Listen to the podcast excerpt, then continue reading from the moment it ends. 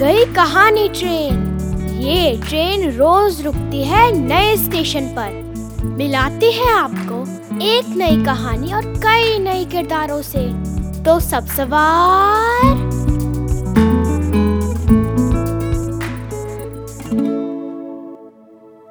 आज की कहानी का नाम है मोर की कहानी।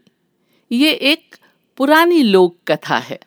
एक मोर था और एक था गीदड़। दोनों में बहुत मोहब्बत थी। दोनों की सलाह हुई कि चलकर बेर खाए जाएँ। वो दोनों के दोनों मिलकर चले किसी बाग में। वहाँ एक बेरी का दरख्त था। जब इस दरख्त के करीब पहुँचे तो मोर उड़कर इस दरख्त पर जा बैठा। दरख्त पर बैठकर पक्के पक्के बेर तो आप खाने लगा और कच्चे कच्चे बेर नीचे फेंकने लगा। गीदड़ ने कहा, या तो दोस्त पक्के पक्के बेर दे, नहीं तो तू नीचे उतरेगा तो मैं तुझे खा जाऊँगा। जब मोर का पेट भर गया तो वो नीचे उतरा। गीदड़ ने उसे खा लिया।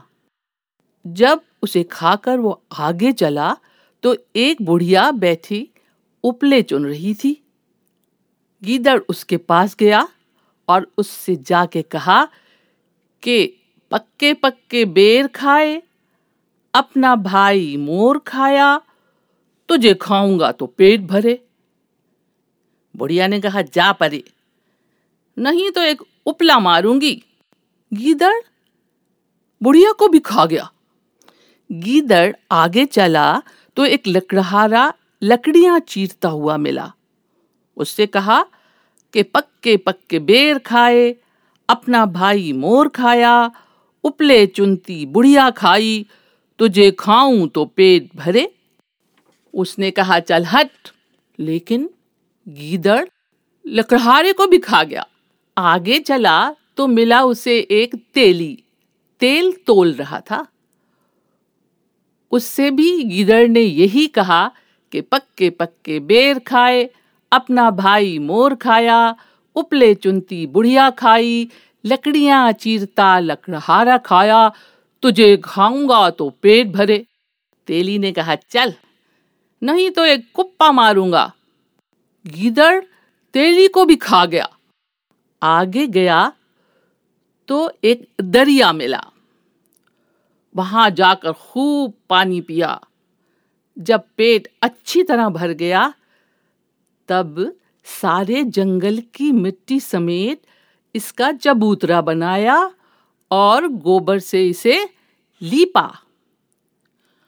और दरिया में से दो मेंढकियाँ पकड़कर अपने दोनों कानों में लटका ली और चबूतरे पर चढ़ बैठे।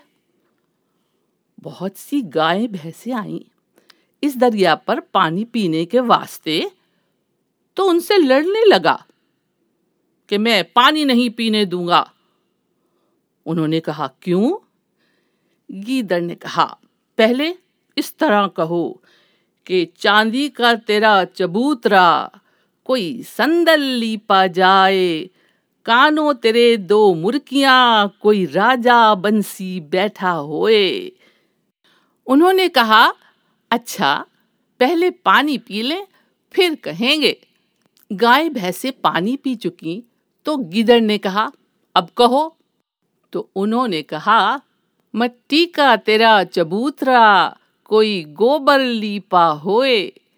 कानो तेरे दो मेंढकियाँ, कोई गीदड़ बैठा होए।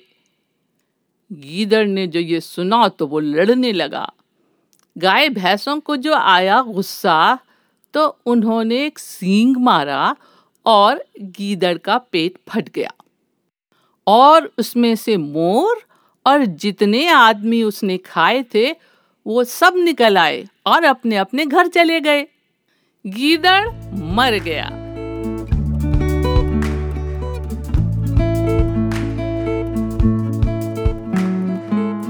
आशा है ये कहानी आपको पसंद आई होगी।